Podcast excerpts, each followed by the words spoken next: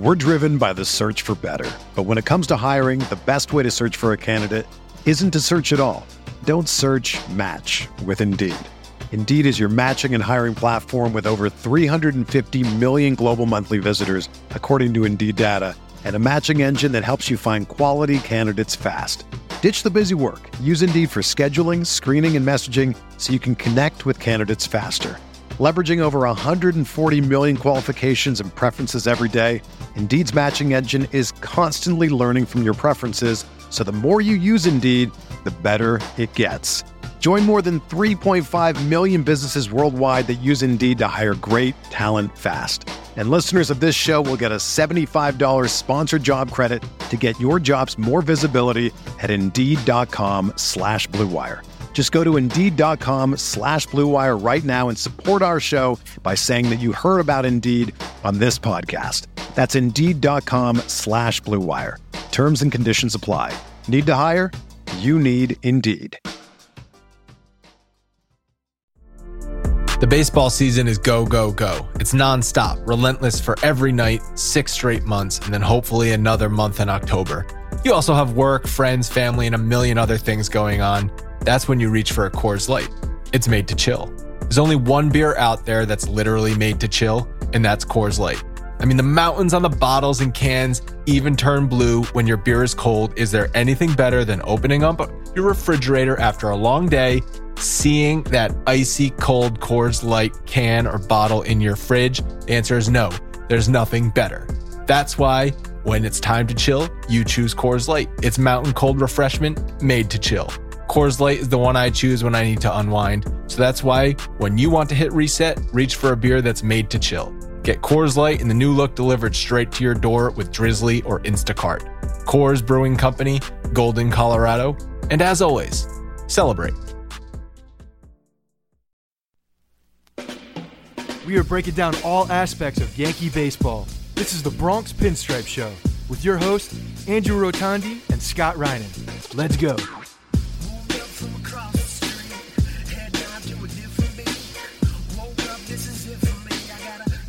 What's up, everybody? Welcome to the Bronx Pinstripe Show, episode 81, and it is a happy 4th of July to everybody out there.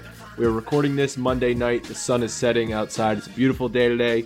Scott, happy 4th. Happy Fourth, man! Happy Fourth. It was a it was a fun weekend. Got to spend some time with family and friends. Did a little barbecuing. Had some crabs. Today, the actual Fourth was a was a little bit low key. Did some work on the house with my wife, and uh, yeah, but it was a lot of fun. It is also Big Stein's birthday today. The boss would have been, I believe we looked it up, he would have been 86 this year, but he passed away back in 2010, uh, in July, actually. So he was born on the 4th of July, which I always thought was funny because he just seemed like one of the most American people of all time. And you know, it feels like a lot. It feels like a lot longer ago too that he passed away. That it's only six years ago. It feels longer than that, but um, yeah, it's a it's it's pretty awesome that his birthday is the Fourth of July. I think it's very apropos. Well, he died the same year, pretty much the same week as Bob Sheppard, didn't he? I don't remember. I think I, don't remember, the, that being. the It, it, it was like him and Sheppard passed away very close to one another, and then the Yankees. I believe they were in Anaheim. I don't know why I remember this. They were in Anaheim, and then when they flew back, they they went to the funerals and stuff like that. Back back in 2010, they were they were steamrolling the competition back then. Not so much now though. Uh, yeah, I had a good fourth as well. I was actually back home in Rhode Island with the family, and I was going through my house and I found my grandfather's old bucket Yankees hat. So I was Nice. rocking that all weekend, trying to keep the sun out of my eyes. Uh, but I think that's going to be my official hat of the summer going forward. the bucket hat.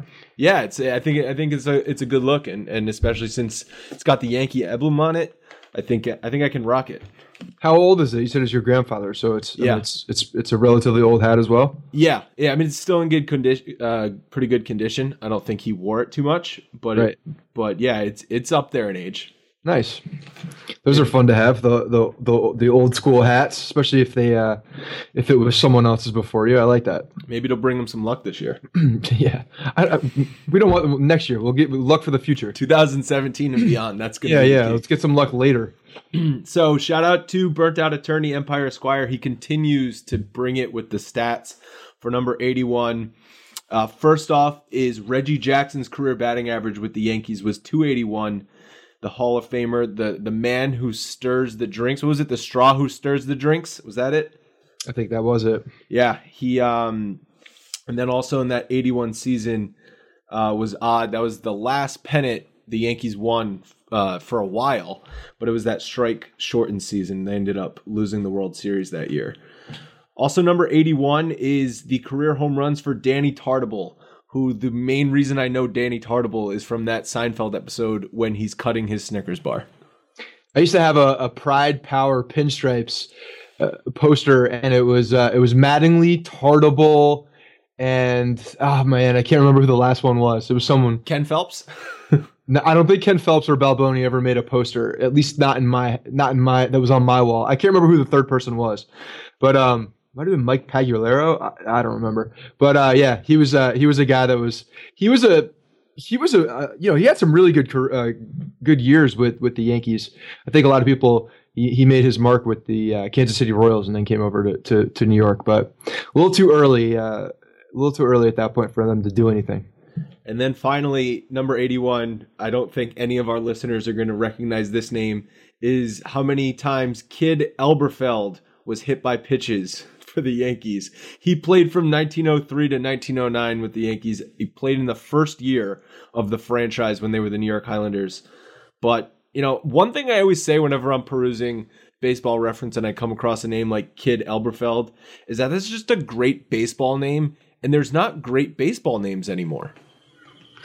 That is a good one, and it's it's very telling to the era that it was that he played in too. Because you, when we said that, we didn't know, you know, when he was actually uh, playing. But you just knew it was before. yeah, I was like, 20s. it's got to be early 1900s. It's just Old it's just kid that it feels like hit it. by pitch again. He'll, he's walking down to first base. Number just hear the announcers 81. Now. Yeah, no, that's good. I, I, that's impressive to find that. By the way, that's an impressive stat. I, I want to know how he does it, but I also don't want to know because I just I, I want it to be a mystery. He just I, I know. I like it. I like the fact that it's a mystery and that they just kind of come out of the, uh, the out of thin air. so uh, Empire Squire, If you're listening, which I think you are, what do you got for 82? And if anybody else can top Burnt Out Attorney for the stats, try and come up with something that's good for episode 82, which will be the next one you guys are listening to. All right, so finally, uh, last bit of notes is that we, after a year of doing this podcast, finally have a Twitter account, and it is at Yankees Podcast, which I think you and I were both shocked that had not been claimed.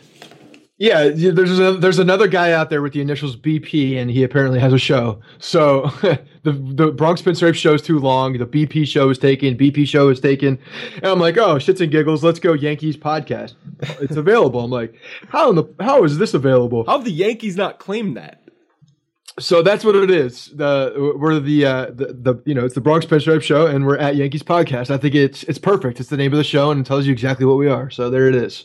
So Yeah, I don't know why we haven't had a Twitter account for a while. I think it was we just assumed we would use the Bronx Pinstripes one, but there's just so much stuff going on on that account now. Uh, it's easy to get lost in the mix. yeah, definitely follow follow the Twitter account. Scott and I are both going to be running it. We can both get access to it. So at any given point, one of us will be tweeting from it. And I think mainly it's going to be show show updates, links, uh, little clips from the show. Hopefully, mailbag questions. We'll retweet and, and you know quote tweet any good suggestions for the show or any topics you want us to discuss. Uh, definitely interact with us. That'll be the place as, as well as our own Twitter accounts. But hopefully that can get grown pretty quickly. Yeah, and you could probably tell who's tweeting as well. If it's going to be one of the two of us, it's going to be nobody else but one of the two of us. If So, it's if it's Refsnyder all in capital letters with a bunch of exclamation points, it's probably Scott. And if it's like this team needs to freaking sell already, it's most likely me. All right. So speaking speaking of the Yankees, I, I took a look back at June 9th, which was when the Yankees reached the 30 and 30 mark. And I think that was a little bit of a milestone for them because they were on a little bit of a hot streak. They had won five, I believe, in a row to reach the 30 30 mark, and they actually got to 31 and 30. That was about a month ago. And now here we sit on the 4th of July, and they're 40 and 42. So they they kept seesawing back and forth. They'd get to 35, 35, then they'd win a game, then they'd lose two, then they'd win another one. And it keeps going back and forth. But my question is, how many times are we going to see this team reach the 500 mark and then go back below the 500 mark and then reach the 500 mark again before we realize that's what they are? A 500 team, most likely destined for about 81 and 81.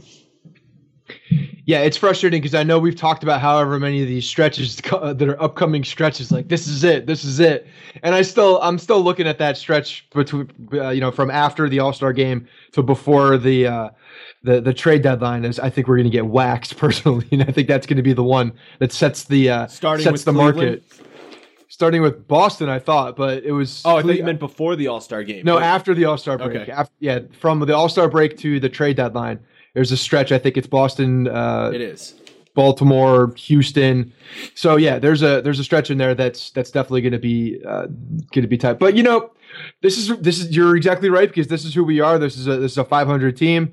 The pitching is is uh, is just you know you can't count on anybody not named Tanaka, and you could barely count on him these days. I mean, he's letting out more home runs than he has in his uh, you know in any one of his years. Uh, CC seems to come be coming slowly back down to earth. A lot, the ball's leaving the park a lot more now with him over his past couple starts. So I don't know who we're supposed to depend on at this point. Pineda's probably our hottest pitcher at this point, which is crazy to me.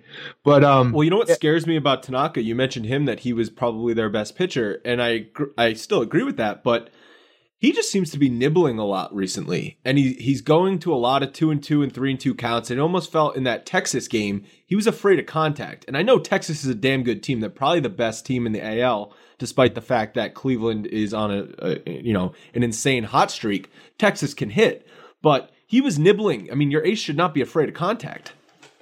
No, this is a guy that should be absolutely dependent and believing in his stuff.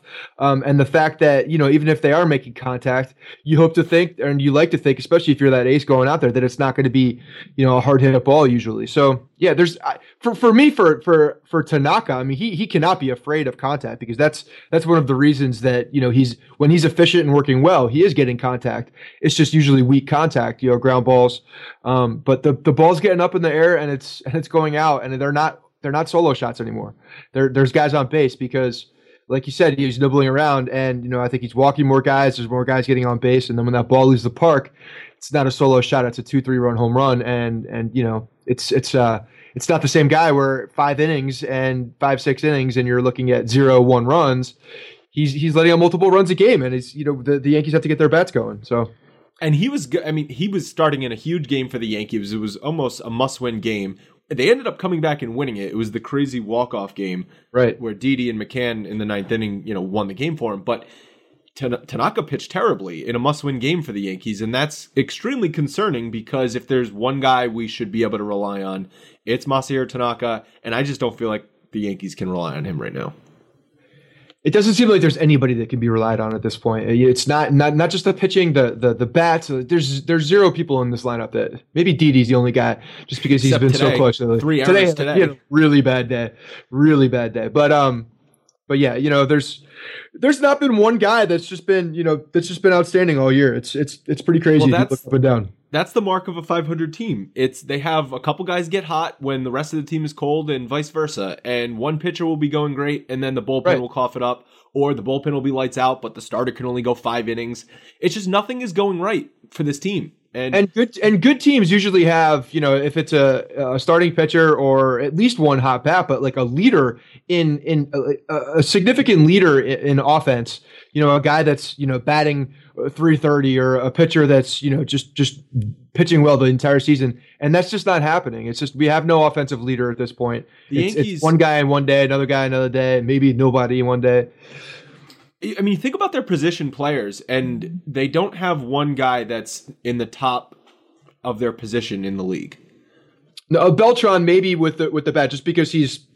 I mean, he's been scorching But hot, but, I, yeah, I understand his stats are very good this year, but comes up with the tweaked hamstring this week, and it's he can't be relied upon. No, I'm yeah. talking about a guy where you know he's. I'm not saying uh you know to the caliber of a Mike Trout or or or Bryce Harper. I mean those guys are few and far between.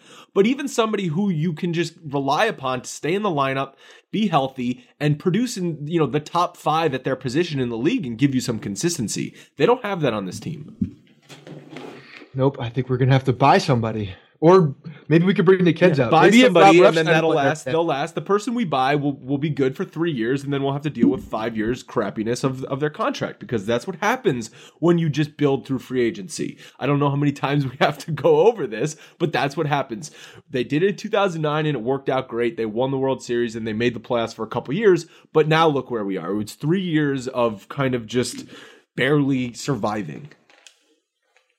Yeah, I mean, we all know what's going to happen, and that's why I'm kind of hoping that this stretch after the All Star break kind of goes uh, in a way that that the true colors shine. I mean, I don't think I could ever root for the team to lose, but at the same time, I just want them to show their show their true colors early enough where this this brass sees or deems it acceptable to to go out and improve the team for for the next you know couple years. So we'll see, man. We'll see what happens with that. But Well, I think that's that- I think that's the uh, the murderer's row for us. Speaking of that, Yankees president Randy Levine said that the Yankees will not be sellers this year. And and here's a fun quote from him. Uh, when the media asked him if the Yankees would be sellers at the deadline, you guys obvious- obviously have nothing more important to write about than to write nonsense about that.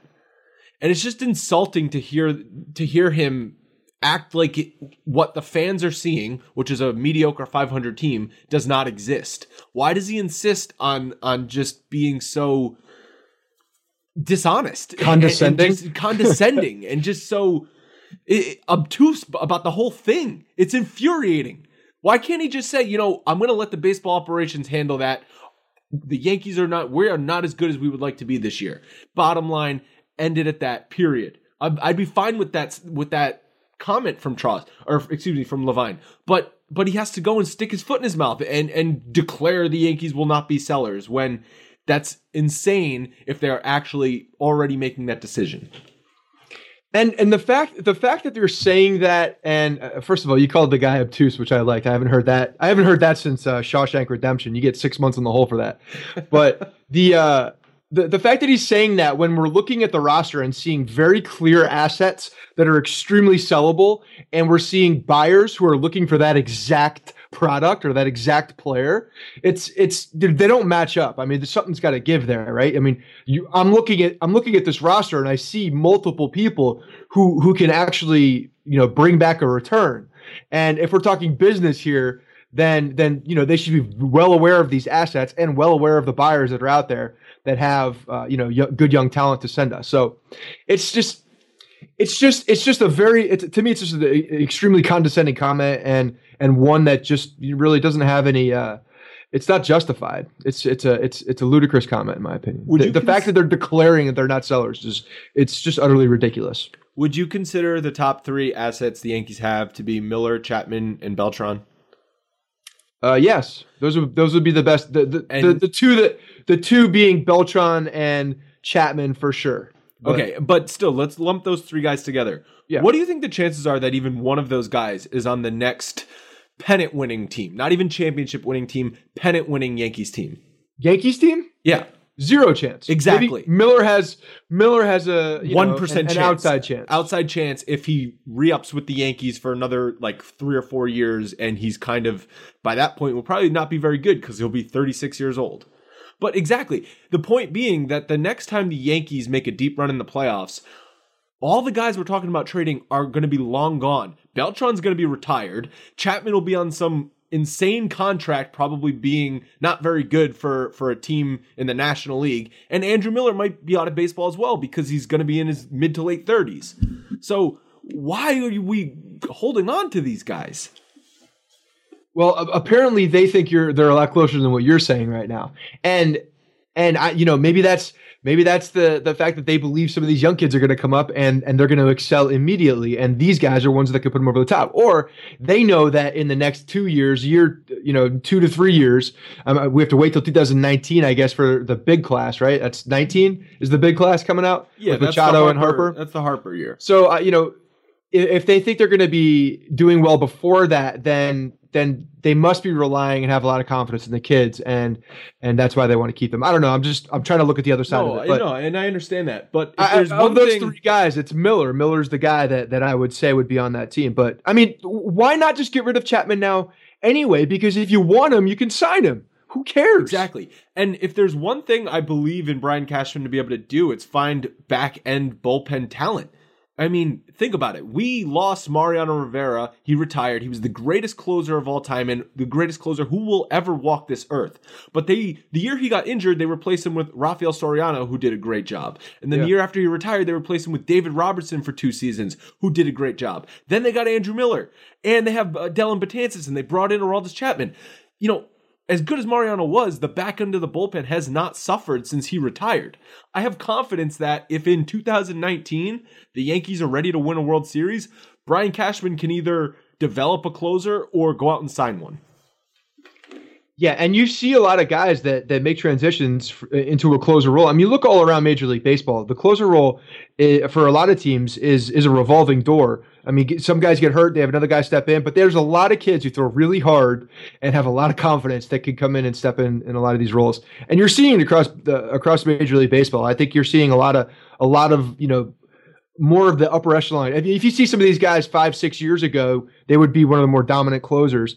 Um, but there's a lot of them now, and there's a lot of guys that can throw hard. And I think that that closer role is becoming one of the easier slots to to um, to actually fill.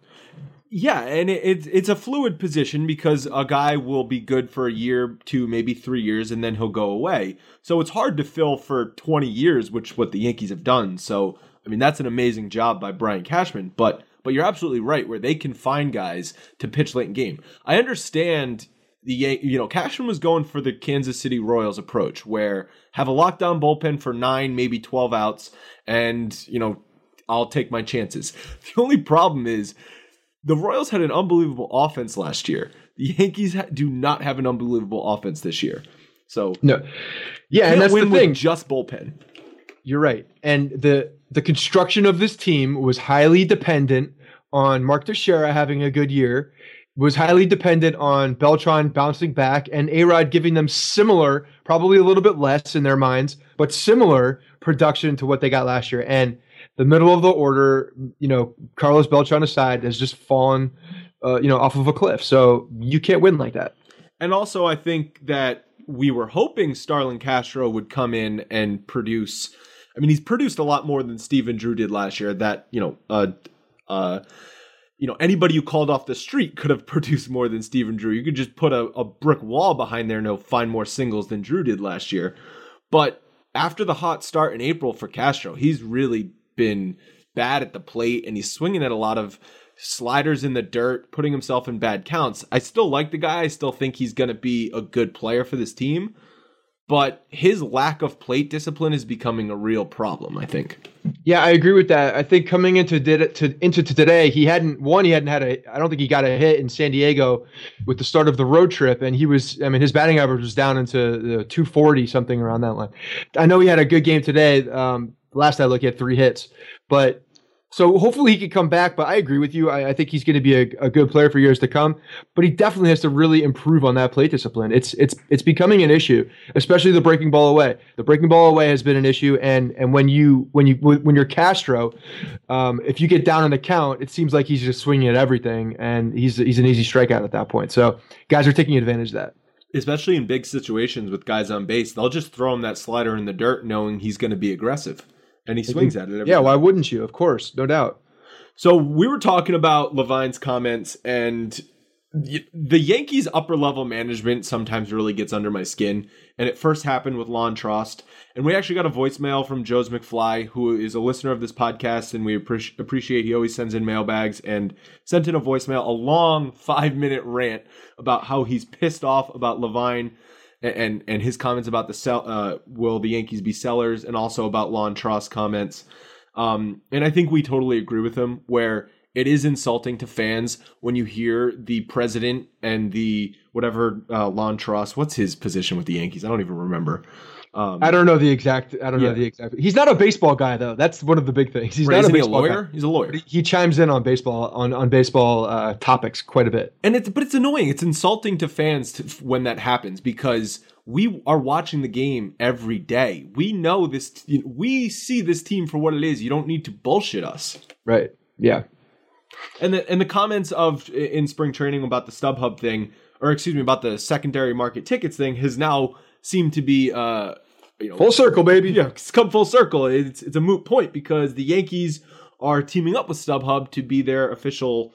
Uh, StubHub will be the Yankees' official ticket resell partner. So I think you called this right. Well, I you know the, big thing was for StubHub is that they had the uh, or the Yankees had the API, and they wouldn't give it to StubHub for the digital tickets. That was the big issue. So yeah, the intellectual property was a point where you knew at some point they were going to have to come together because there was really no other way, and the Yankees weren't just gonna. You can't just educate all. You can't educate all Yankee fans to start going to a new place if they don't want to go there. They're going to go to a place where they want to go, and StubHub is is you know number one in the market. They've they've done a, a hell of a job with their marketing campaigns. People know what they are. They feel comfortable buying tickets from StubHub, and you you need to go to the place where where the the consumer is. And you know I think the they were having issues with the um with the with the seller program. The the Yankees uh what was it called the the Yankees Whatever. ticket exchange. Thank you, the ticket exchange. And they were having issues with that. And then, you know, obviously they they were having issues the fact that you couldn't print a ticket out. Um, or I'm sorry, you couldn't use the digital ticket and and be you know getting getting a ticket day of the game was becoming a serious issue.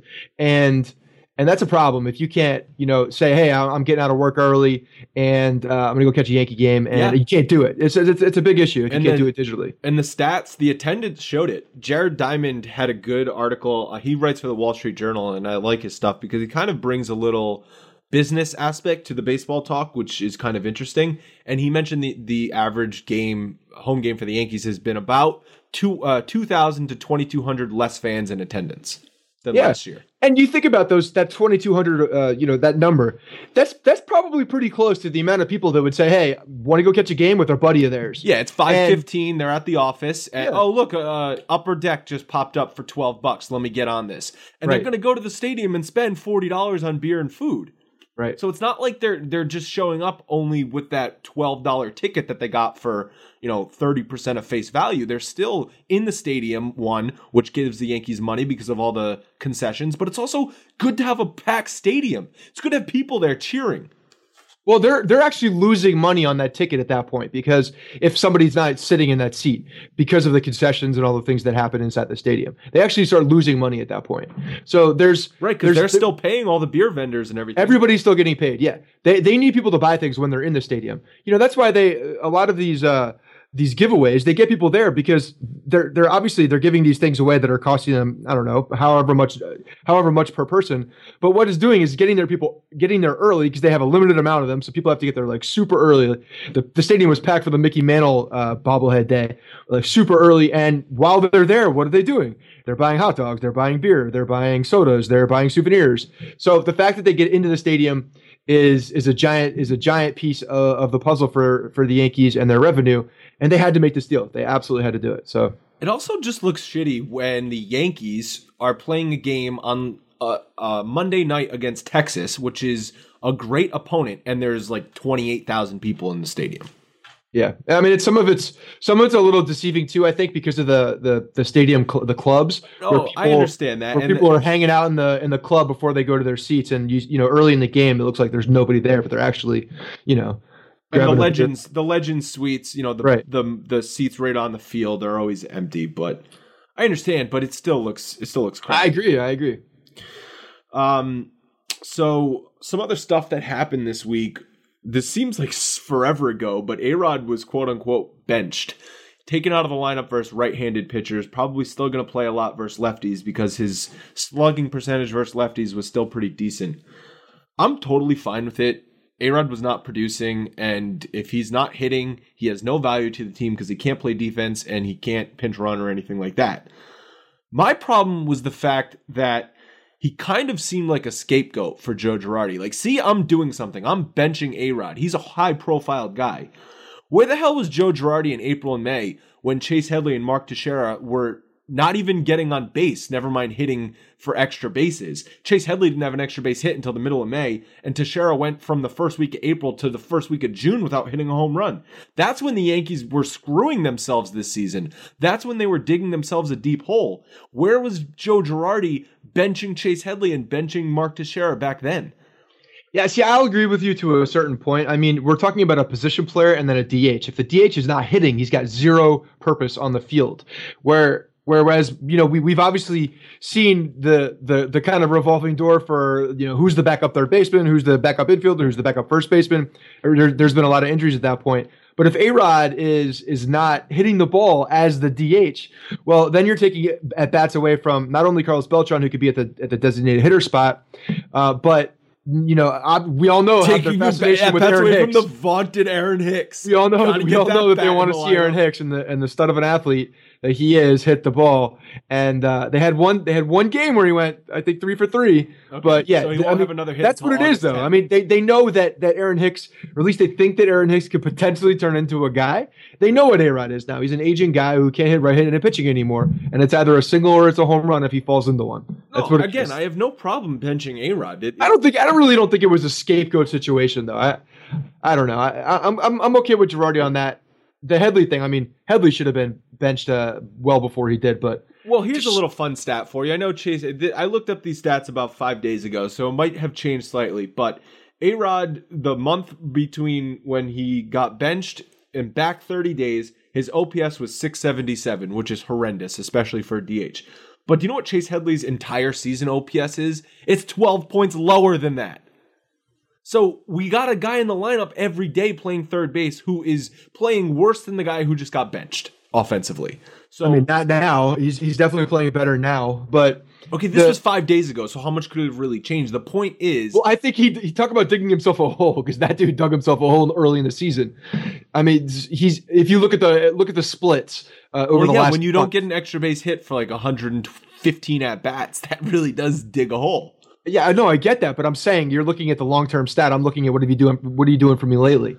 And and everyone, the fact that everyone is all getting all over Chase Headley because no, I'm not getting like 275 in the month of June. Yeah, Give that's tremendous. I would love to see A Rod do something like that.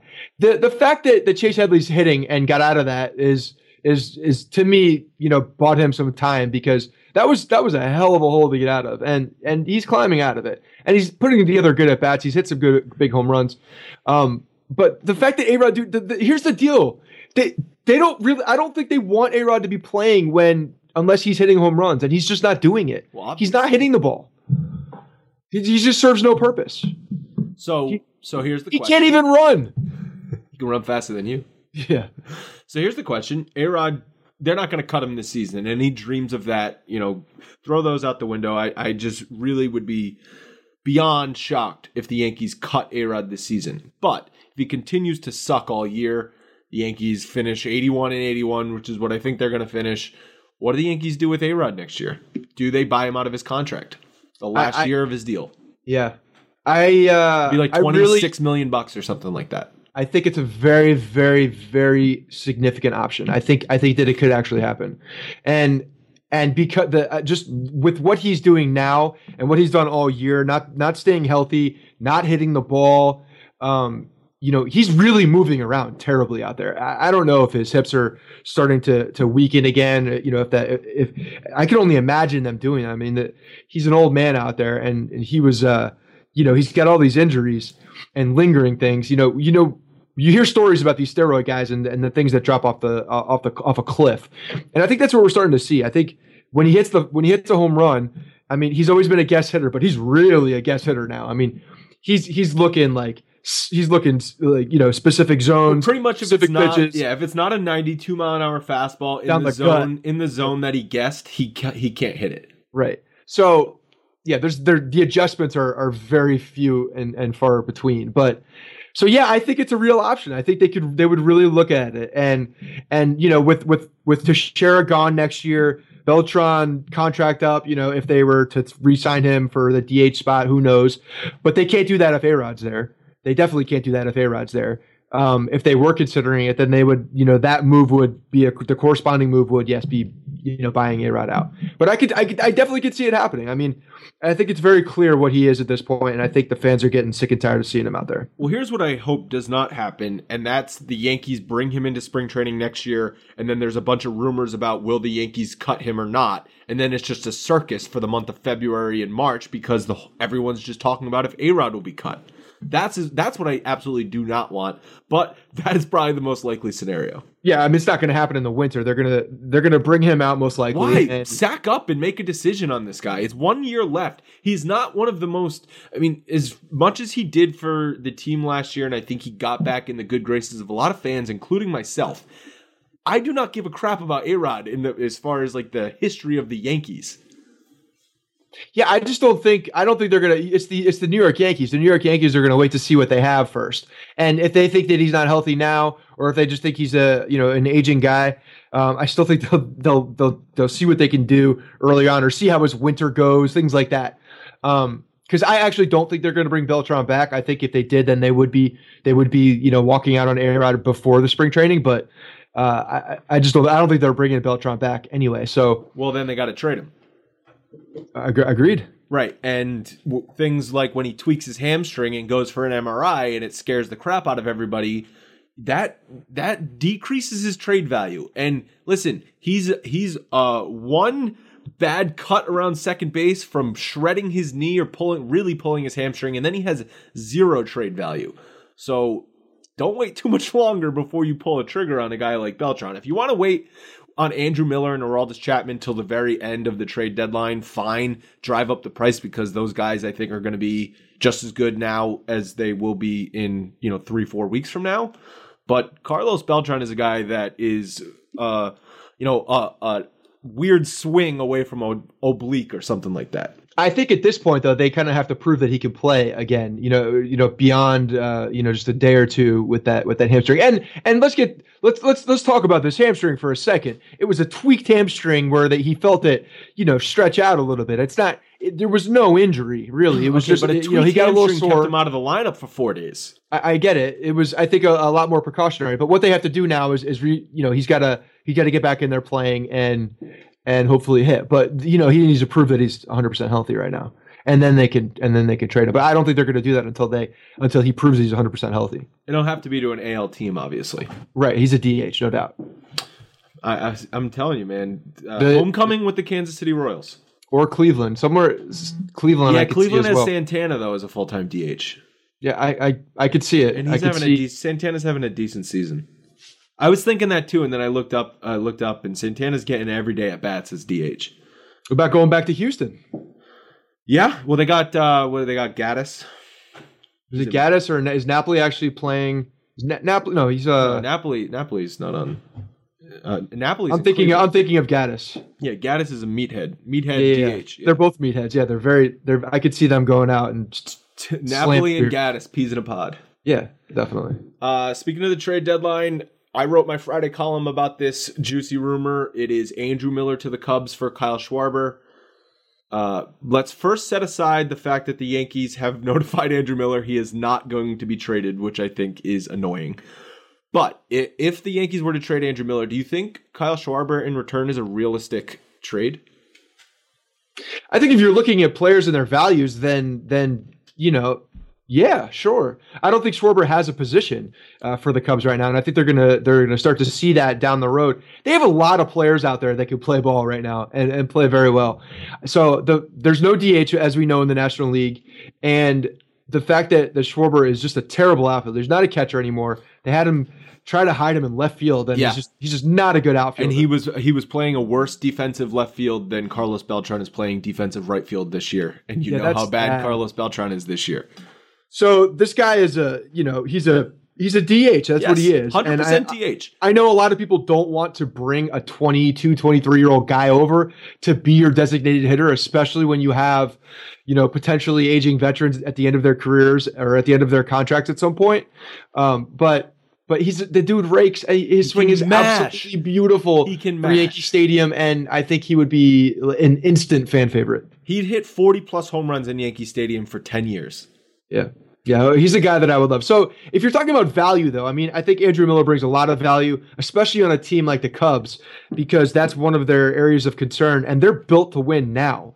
So, the fact that they would be able to bring a guy over to lock down the end of the game, uh, to me, is a big deal for that team. It's a really big deal, especially when you have, you know, that the the the the team and the players that you have right now with the starting pitching that's pitching so it's you know producing so well. I mean, they, these guys haven't won a World Series they need to win a World Series. They They, need, need to go to- all in. They need to win a World Series. They need and, to win a World Series with this team. So Theo if- knows it's Schwarber's not even playing. He's he's out for the year. So I, I understand you're looking forward, but you cannot look forward if you're part of the Chicago Cubs organization. I'm sorry, you can't. Yeah, if you say, you know, the Mets are kind of in a similar situation as the Cubs where they have a, a lot of young talent.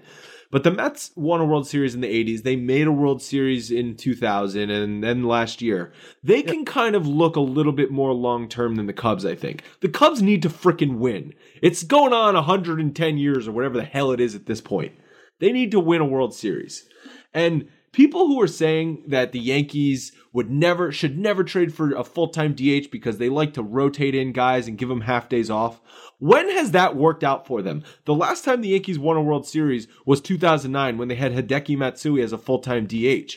And I don't know if you've noticed, but David Ortiz has been a full-time DH for the Red Sox for 12 years and they have not suffered at all. So you Well, can the- win with a full-time DH, especially when a guy like Schwarber has a potential for a 900 plus OPS year in and year out. And it's not really what the Yankees want to do type of situation. It's not really what Girardi. I, I would I would venture a guess that the fa- the rotating DH spot is not in the binder. I I'm going to go out on a limb and say That's, that. that's actually page 57. But, but what I'm going to do is a, there's a contingency plan in the binder, and the contingency plan is when aging veterans in the lineup, rotate them, and that's part of the deal. And I think uh, you know a lot of that makes Girardi manage the way he does with with you know getting guys days off and things. But obviously, if there's if you're not into that situation where you have guys that need those days off, and you have a young mashing kid who's perfect swing for Yankee Stadium, and like you were saying, he's going to hit you know 35, 40 home runs every year. You get him in the damn lineup. It's a guy that I mean, oh my god, what I would do for a guy like that right now. Yeah, and So, now you're talking about uh, a young core of offensive players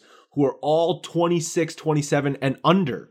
Yeah. Schwarber's only 23 years old. Aaron Judge is 24. Gary Sanchez is 23. Refsnyder's 26. Didi's 26. Castro's 26. That's six guys I just named that are all young, and they're all different but good offensive players. They can all do different things. Hit for power, run for, you know, run for speed, hit for average. It's just you need young talent that can you can then sprinkle in the veterans. You don't you don't build veter a veteran team and sprinkle in young talent. It just doesn't work. All right. So, Yankees did notify Andrew Miller though that he won't be traded. which is ridiculous. I mean, So wh- why does why does he have to do? Why do they have? Why do they feel the need that they have to? Oh, you know, it's fine. You can pitch well. It's cool. You're not getting traded. Like, who gives a shit? Why do you have to tell him that? He's a professional athlete. If you want to trade him, trade him. and It's I love a- Andrew Miller. I think Andrew Miller is one of I the know, best but it's, it's- signings it's not their ever spot. It's not the player's spot to be, you know, have a say in that unless there's a no trade clause. And then you, don't have to have a say in it because they can't do it. I understand that it's probably weighing on his mind because he is the one he's the one guy in the Yankees that is getting floated the most.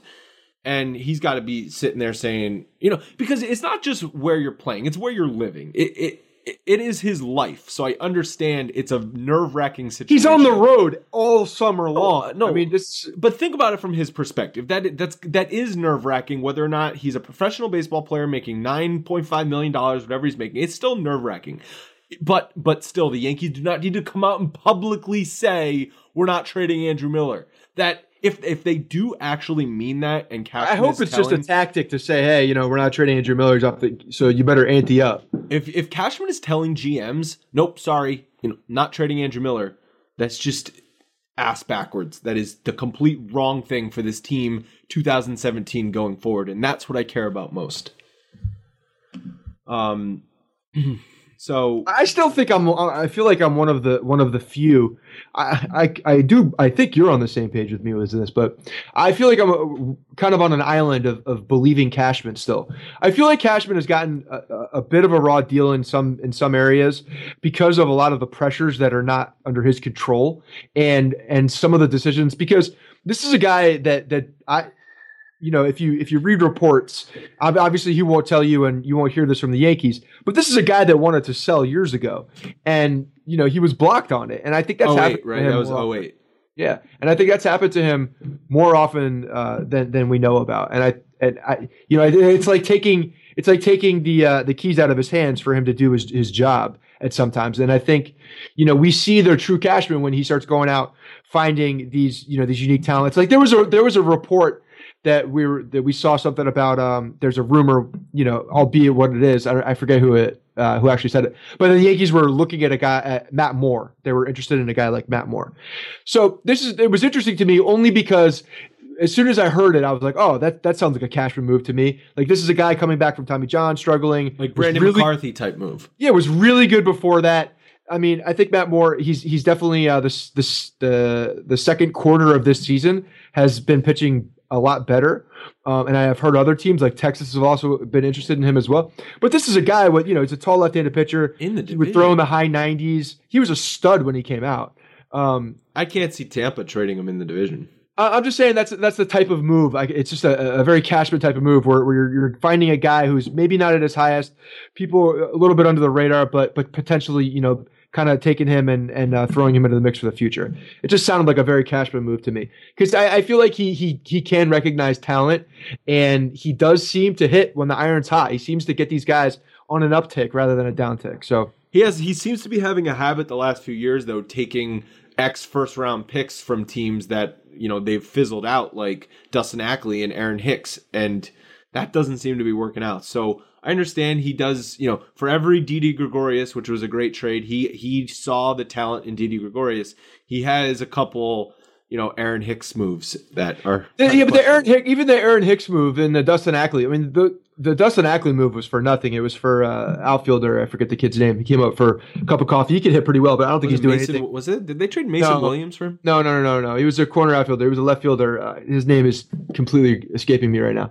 But anyway, he he um you know that's a guy that you know maybe yeah, it's buy low. It's, it's a buy low move, yeah, no doubt. And then and then Aaron Hicks. I mean, look at our catching depth. It was a move that you're looking at a guy that that is uh you know poten- has a lot of potential. Stud athlete then why not try it? I mean i don't I, I, like those kind of moves. I mean but you know i'm a i'm a i'm a potential guy because I, I think usually a lot of the guys that that show the potential you know depending on coaching or maybe they just have you know maturity or they're late bloomers these are guys you you do take uh, you do take chances on so. You certainly are a potential guy yeah. leading the nasty nate Eovaldi fan club. And now he is nasty nate out of the bullpen. Nastier Nate, right? Not so nasty Nate, probably pitching mop up duty for Chad Green next Thursday because Chad Green is taking a spot in the rotation. What do you think about that?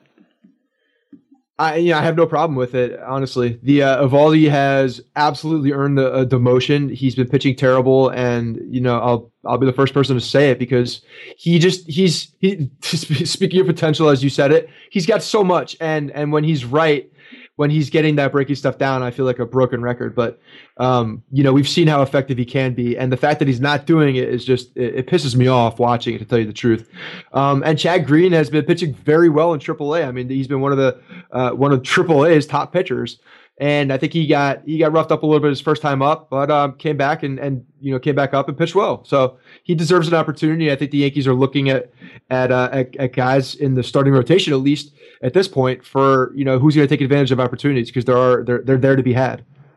I have never seen a season fall off the rails as quickly as it did for Nathan Eovaldi. He had such a good May. He was finally making strides. We were both in his corner. He was getting his breaking stuff down, as you said. And then the month flipped to June and he completely tanked. I don't understand how you can go from being so good and making steps, making progress, to completely backtracking. It's weird. It really it's is bizarre. It's, it's, it's a strange scenario. Uh, you know, the the whole feel. Is it a mental thing for him? Like it was. A I think it is for Pineda. Yeah, I think it is. I think that I think he's not dealing with it. I think he doesn't know how to he doesn't deal with struggling badly or well. He's he still he deals with struggling badly when when his when his uh it seems to me when he doesn't have a pitch early and he tries to keep going back to it and uh, I don't know he just can't get it. He just he doesn't he doesn't throw it. Um But if he feels confidence in that pitch, then the, I don't know. I'm totally guessing here. I, it doesn't the make problem I sense. to see me. in Eovaldi as far as just what he's got, what he's bringing to the mound is like you said, when he doesn't have one of his secondary pitches, he is completely screwed. It's a more, totally more, yeah. more screwed than most pitchers when they don't have their secondary pitch. You know, David Cone used to has always talks about on the broadcast about you know I went out there sometimes didn't have my slider, didn't have my changeup, didn't have my splitter, but he was able to battle still. He was he was mentally strong enough to just have his fastball or sometimes just have his slider, and he would be able to pitch five innings, two runs. Eovaldi, if he doesn't have his splitter, screwed. Three innings, seven runs. because he doesn't have you know miss the bat type of stuff. I mean, he's not a guy. He pitches. He does pitch to contact. I mean, and the fastball it doesn't move a ton. And the guys we we've seen when when they when you know when when that's the only pitch that he's able to to locate or to get over the plate, they sit on it. And I don't care how hard it's coming at you. You know, everybody in the major leagues can hit a fastball no matter what the speed is.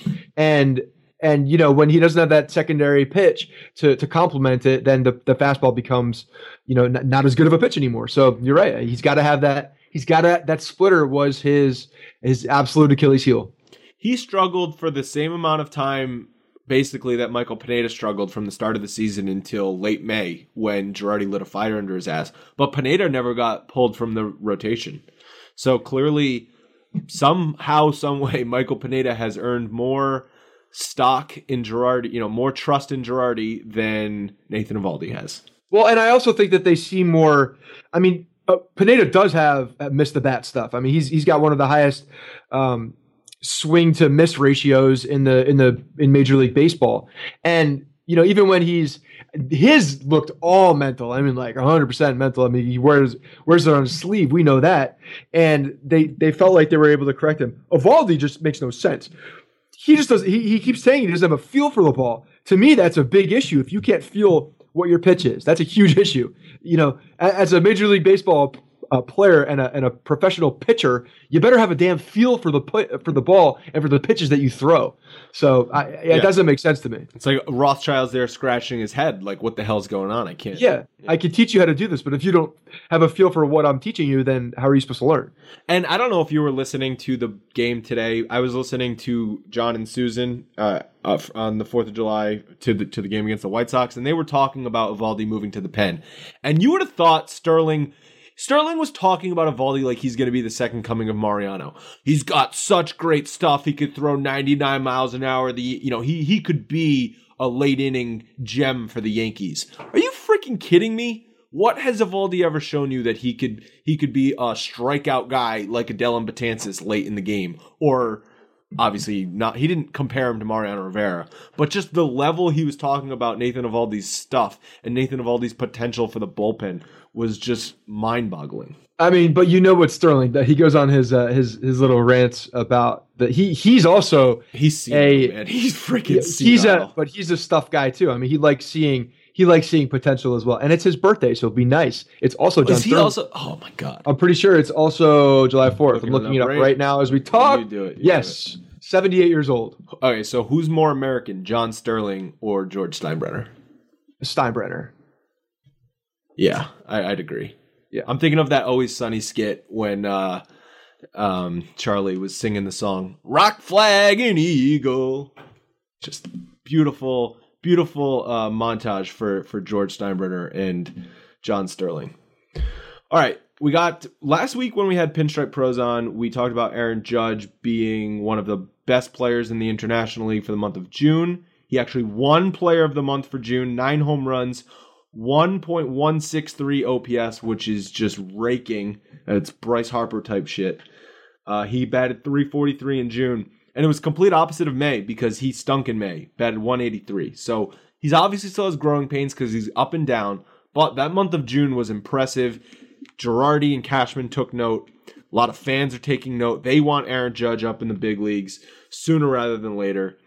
Um, I think we are we are going to see Aaron Judge as a September call up this year, and I think that you know I am starting to get really excited, maybe too excited for for the potential power right-handed bat he could provide the Yankees.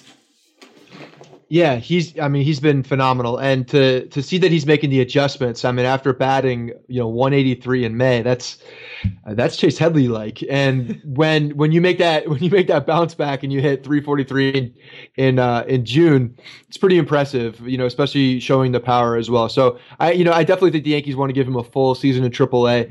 I think his September call up is absolutely where he's going to be there. And you know they want to see this. I mean, obviously he's he's most likely not going to sustain the the success he had in June, but they want to see, uh, you know, obviously much much better splits than than a 183 and a 343 from month to month. So they want to see what the sustained uh, sustained progression of this can be moving forward. So hopefully he keeps it up because he's having a hell of a month um, and turning into a hell of a season now. So it's really really good to see, and yeah, it's getting me excited too.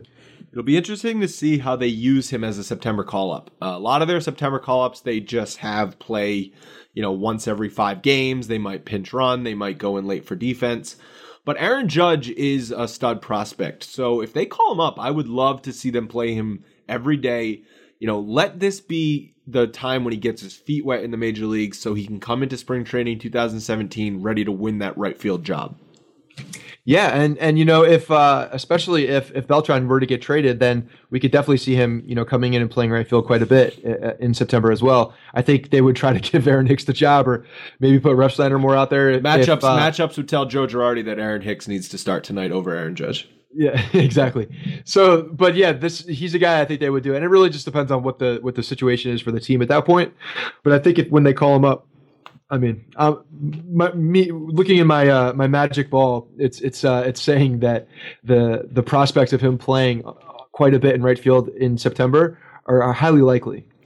Well, in my bold predictions for the season, which I wrote the day before the season started, I said the longest home run hit at Yankee Stadium this year would be by Aaron Judge. So, oh, that's a good one. Yeah, that's definitely one to look at. It's uh, it's got some good potential too.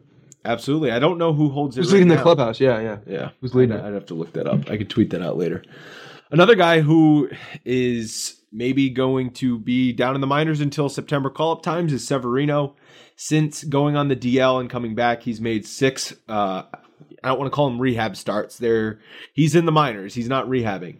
Five in AAA, one in high A ball. His numbers are decent, not great. Uh, the walks are a little too high for for my liking. He's walked ten guys in 34 innings pitched. But it was interesting because Girardi had a couple quotes on him. The first one being when asked about Severino, uh, his stuff, he says, There's three things it comes down to fastball command, the improvement of his changeup, and the improvement of really the depth of his breaking ball. Those are the things that we need to see improvement on. I know he's had some good outings, but we look at more than just the numbers. And then the other one, he said, uh, when asked if he would only be called up as a starter, he said not necessarily, kind of being um, a little vague in that answer.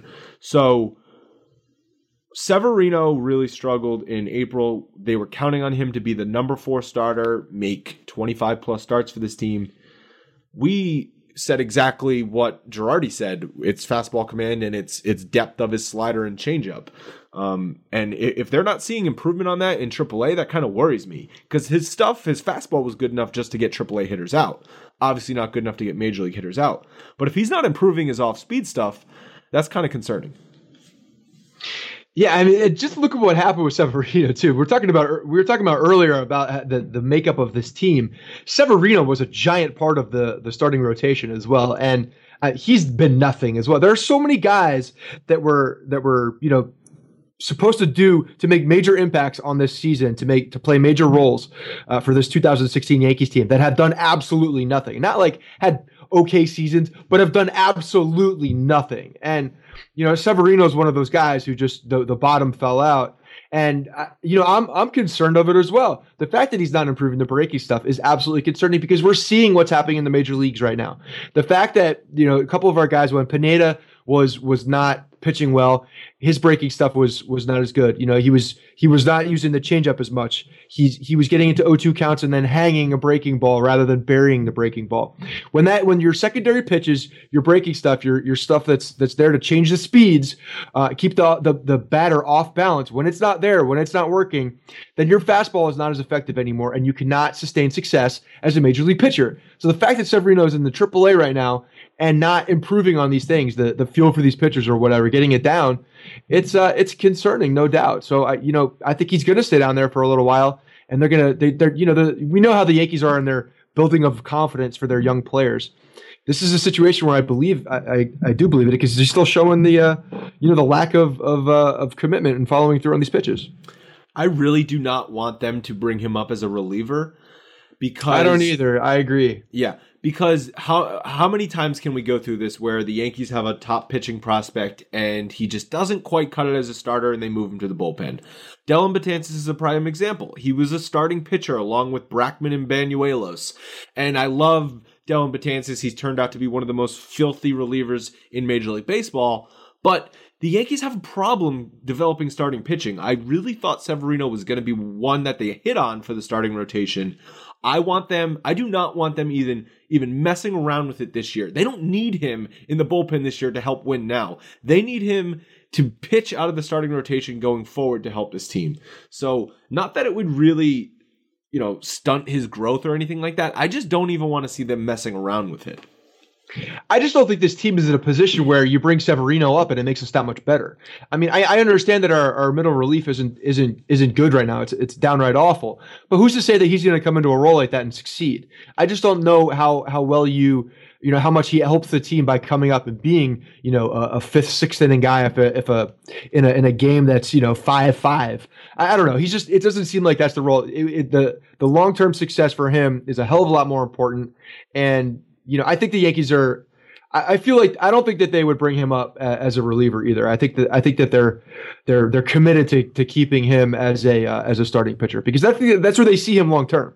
Well, why the hell did Girardi say not necessarily? I don't know. I think it was just the Girardi talking. I mean, you think about the the the starting pitchers the Yankees have developed in in the last eight to ten years. Chien-Ming Wang is probably the most productive one. You know, he has the most wins for them. Phil Hughes was I guess a success when you think about what he's done in his career. But other than that, who who do they have that they've produced out of this, you know, as a starting pitcher? I can't even think of any. Yeah, it hasn't been good. And Phil Hughes was supposed to be a you know a frontline guy, and he he didn't turn into that. Um, he was that so, for a half of season in 2010 but I mean, that's the guy that we we were. He was the the, the second coming. Oh, I mean, I he agree. was he was the guy. Absolutely and, did not live up to potential. And I don't know if it's if it's these guys are just if the if the Yankees minor league staff at that level is just over, you know, over uh, estimating what these guys can be, and if they're in another system that you know they're not even considering them as a top line guy. They're they're they're putting him out there as a as a as a three. You know, who's who's to say that that's not the case as well? They just overhyped them, or they you know they they overanalyzed them and thought they were better than they really are, they really were. Maybe he didn't. Maybe he actually that is who he was.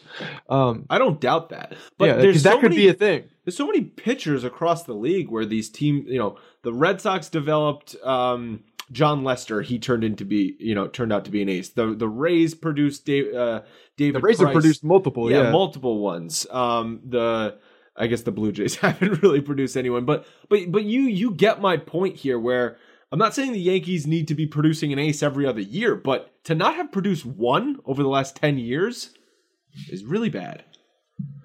Um, final bit of notes from the minor leagues is that Nick Swisher's time with the Scranton Wilkes-Barre Yankees has officially come to an end. He said he's going to take the rest of the season off. I guess he just had a new baby daughter who was born recently, so he wants to spend time with his family. Um, I think he probably sees the writing on the wall that his baseball career is probably over. Um, he says he's going to make a run at it next year, but I'd be shocked if he signs with anyone. I could see him, you know, going to spring with somebody and then and then maybe you know if he gets hot, break with the team. But that's he, he's going to have a tryout. That's that'll be what it is. All Star game is coming up, and the Yankees, I guess, have three guys in the running for for a starter: Beltran, Didi, and McCann. Although I don't see any of those guys really um, making the team. I think the Yankees representatives will be Andrew Miller and Andrew Miller only. Uh, I guess Beltran might get put on as a manager selection. What do you think? Yeah, I think I think our uh, I think our one guy that, that has to go is going to be from the the big three. I don't think uh, any of these other guys are going to make it. Uh, although Beltran is so Kirby uh, Yates, is Kirby in the Yates is going to be there. Yeah, Kirby Yates is gonna. He's on the AAA All Star team. Nick Rumbelow is going to be there in spirit since I think he's got Tommy John surgery or something like that. Yeah, I haven't heard that name in a while. The, I forgot about Nick Rumbelow. But um, no, I mean Beltran's playing to a to a point where he absolutely deserves a look. Uh, Didi, you know, he, he's playing well. Um, Well, it's I don't bullshit. think he's It's a, I don't think he's a bullshit that, like, shortstop guy. Bullshit. A guy like Tulo is ahead of Didi in the voting because Tulo's having a horrendous year. That's just the the brand new Blue Jays fans stuffing the ballot because Didi is a great all around player and deserves more credit in the league than I think he's getting. Oh, there's no doubt about it. But it's also he needs to he needs to show that a little bit longer than he has. power. Yeah, he's well, he's yeah, exactly. He's in the beginning of this, whereas Tulo has name recognition.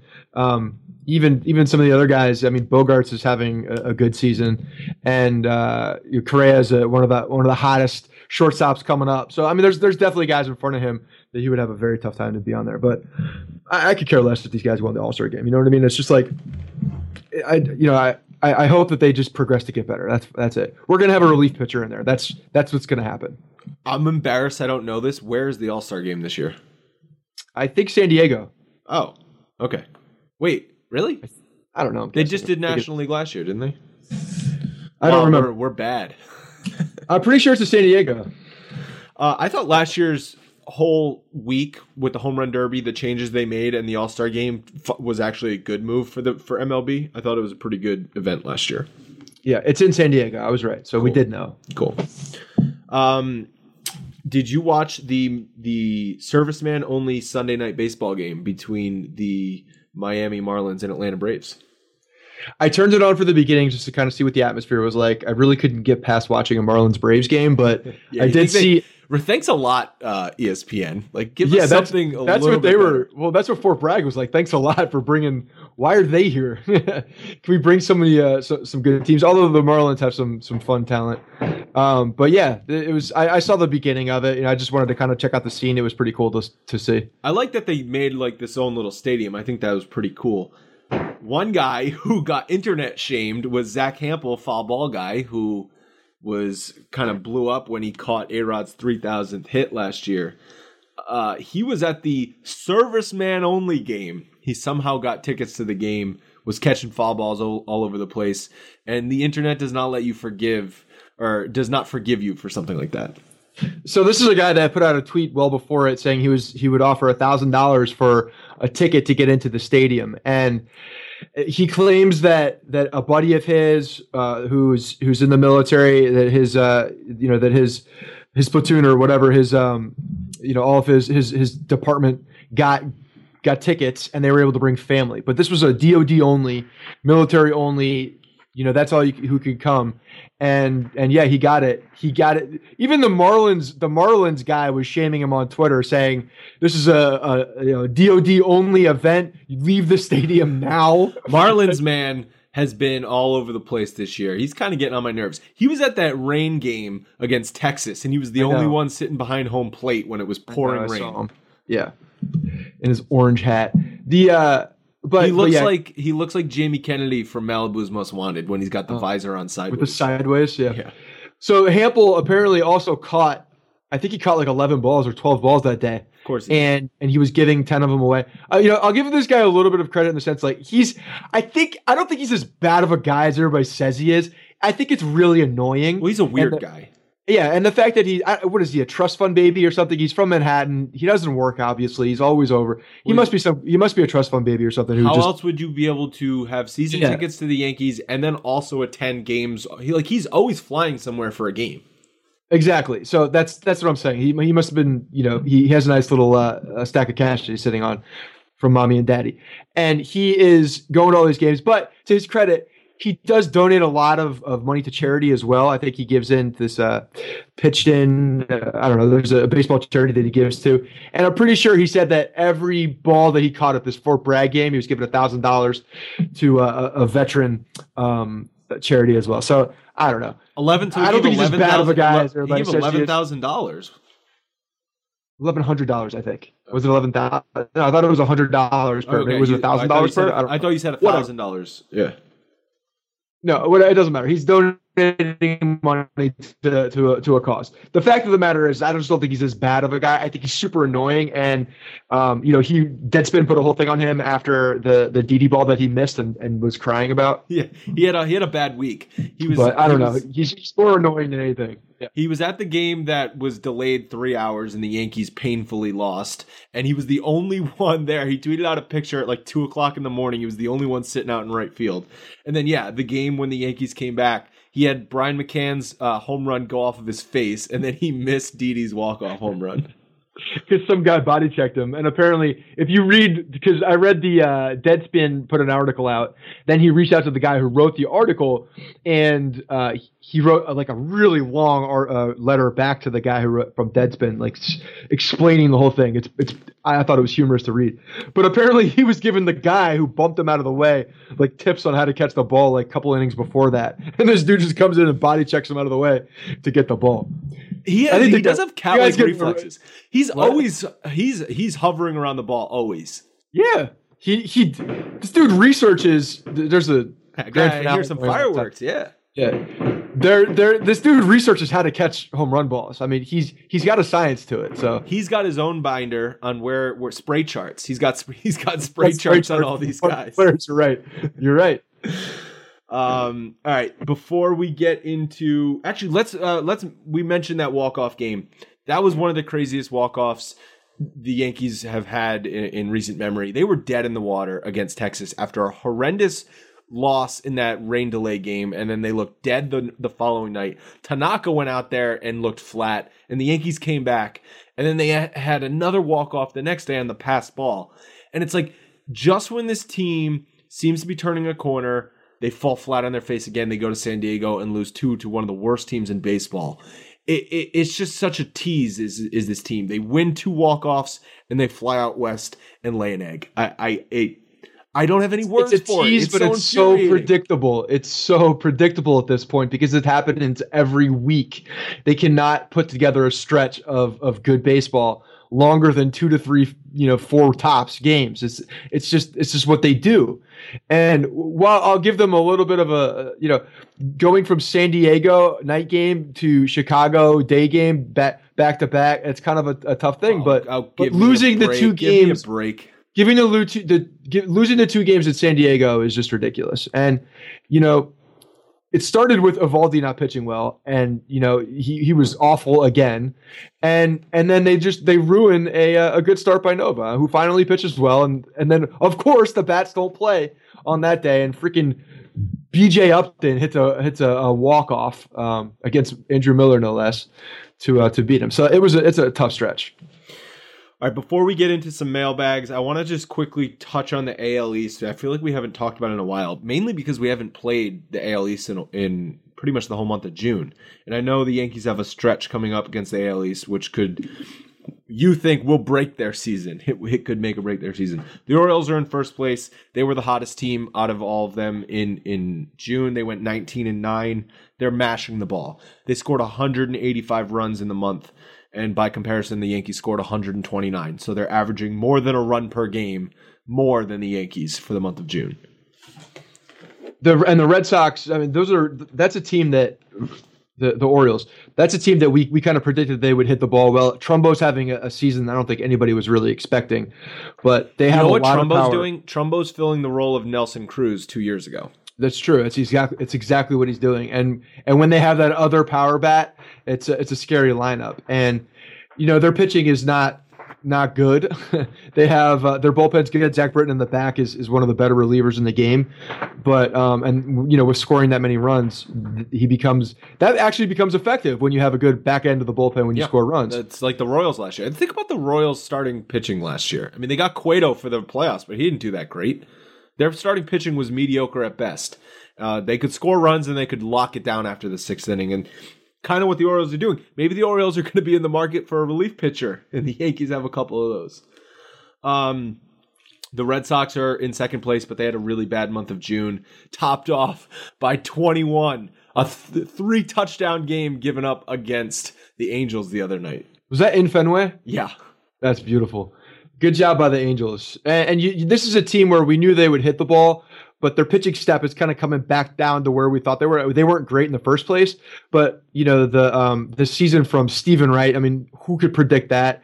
And will that last? I, there's to me, I mean, he's a knuckleballer. He's going to end up uh, ten and ten at the end of the year, you know, or thirteen and thirteen or whatever. These got they're five hundred guys usually, um, and then I think Porcello is having a better year than they're predicted, but they're starting to come back down. I mean, there are a bunch of number three, number four starters. David Price, who we thought was going to be the number one starter, has pitched like a number four starter. His ERA is hovering 4.7, and we know he just gets worse as the games get bigger. So that signing right from the beginning is looking to be bad. Uh, there'll be a bailout somewhere. Someone will bail well, them he's out. He's got the opt out. He's got the opt out in two years. Is he gonna? Is it one of those that's just there? You know, He can take in case he in case he does really well. Or in case he hates it. Oh, in case he hates it. But it's usually if he does really well and Yeah, get like- a bigger contract. Exactly like CC or like uh, Greinke. Yeah, I don't know if he's if he's not if he's pitching to a five ERA. I think he's gonna take that. I think he's gonna take the option. Uh, Joey Bats is on the DL, but the Blue Jays are playing decently. Um, couple games over 500 for the month of June. Uh, and Bautista, I just looked up. He's not going to be back until after the All Star game, so they got to survive without their their leader, who has a glass jaw. And the Rays suck. They they won 11 games in each month, which is not good. So at least they're consistent. they will be selling. So that's look at look at some of the guys that they'll be selling off into into who they'll be selling to. I don't see them selling inside the. I don't know what the other philosophies are about guys in the AL East. I know there was an article uh, that we wrote about uh, Dombrowski not not having a problem with trading in division. Um, you know, but Yankees Red Sox that's probably not going to happen. So we'll see if the I do are, have a problem trading in division to the I Red agree- Sox. I wouldn't totally mind. I wouldn't mind helping out the the Orioles if you if they want Aroldis Chapman or something like For that for one year? For one year, and they're going to give us a, a big prospect back. By all means, fine.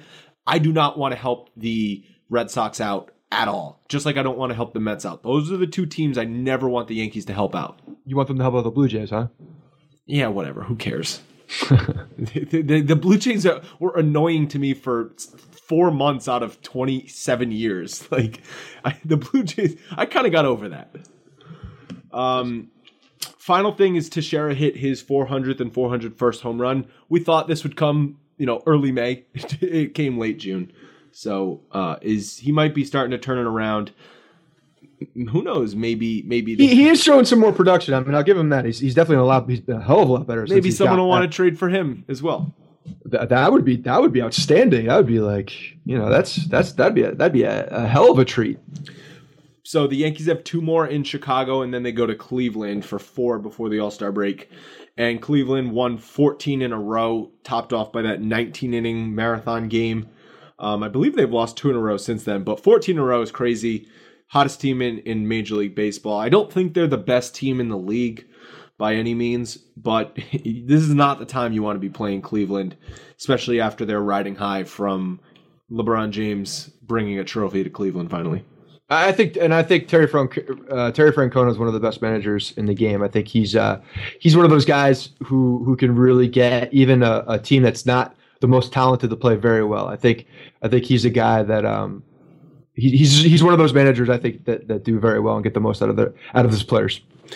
All right, so let's get to mailbags, and this first one comes from Neil, and we already kind of answered this, but I want to read it because I agree with him. He says, "Is it weird that I was mad that we had a dramatic comeback victory over the Rangers? We are mired in this useless baseball purgatory." And I think you and I agree with Neil that yeah, the the comeback is great, but when you come back and then fall flat on your face in San Diego, what was the point? I'll tell you what the point was. It was a beautiful point, and Neil, thank you for the for the um, for the mailbag. But what we did right there is we proved to the Texas Rangers that your back end of your bullpen sucks. it's terrible.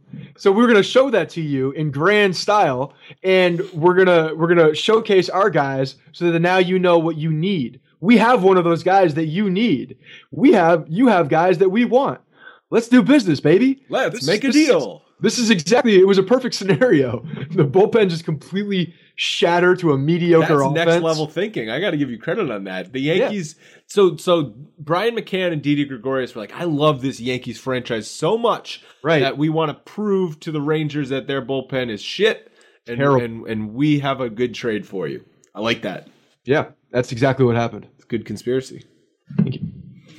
All right, this next mailbag is from Julio, and it's quite a lengthy one. And I think Scott are going to try something that is probably going to be a disaster, and we're going to try and read this back and forth. So I'll, I'll start. the Yankees took two games out of four from the Rangers. The team was 39 and 39 and looked good to finally turn the season around. A three game series against the Padres, and we are in business.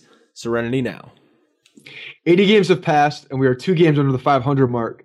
We've lost two out of our three with the freaking Padres. Only four teams have a worse record than the Yankees in the American League.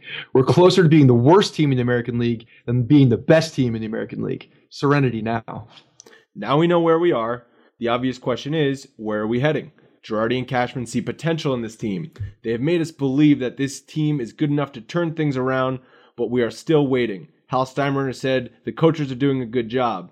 These are professional athletes. They're the best baseball players in the world. And sooner or later, it comes down to them. Serenity now! Let's assume Hal is right. Coaches do what they can with the players they have.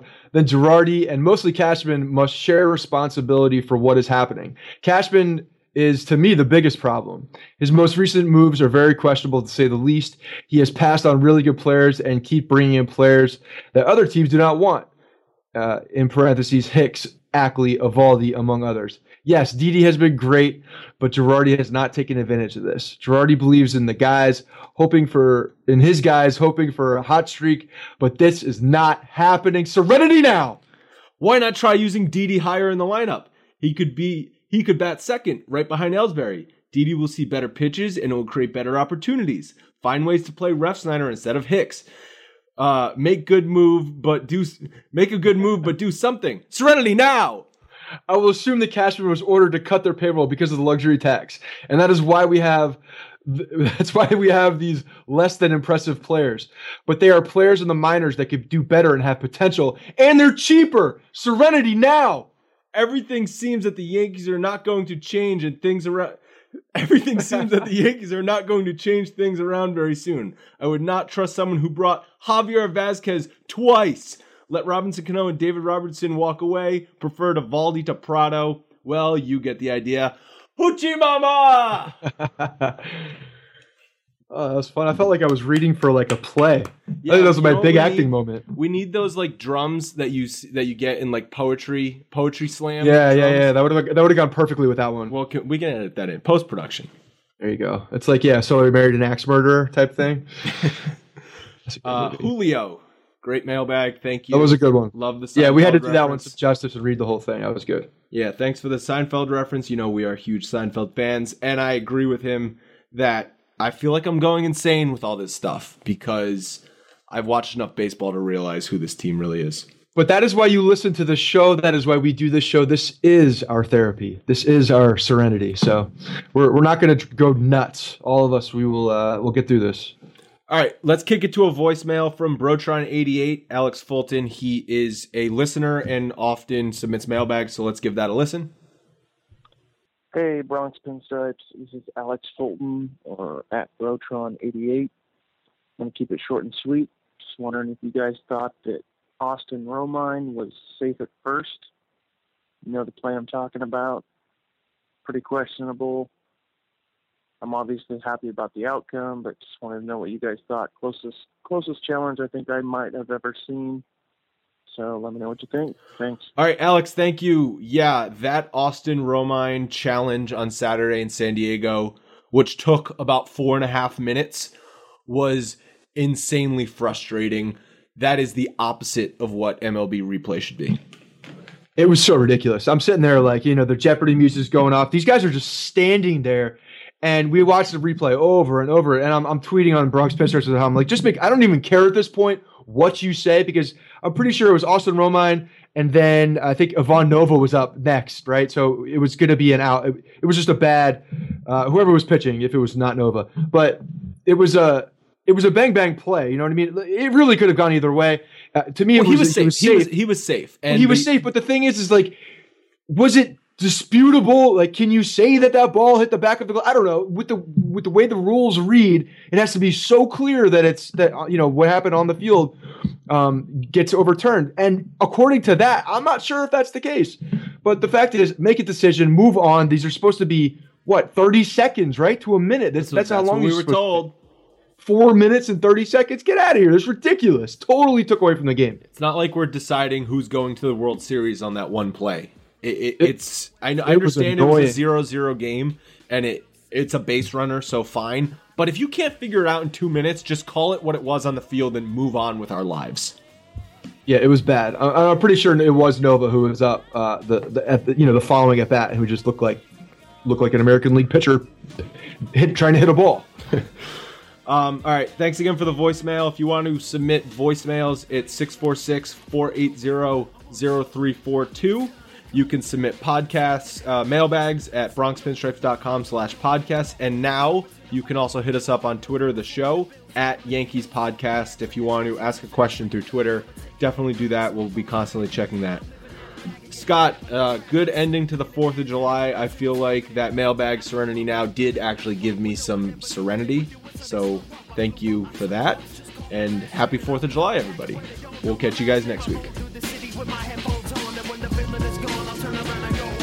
Hey guys, thanks for listening to the Bronx Pinstripe Show. Make sure you find us on iTunes and subscribe so you can get all new episodes directly onto your phone. If you do like the show, we'd love for you to take a minute and give us a five star rating and review in iTunes. It really helps us out and allows us to create more shows.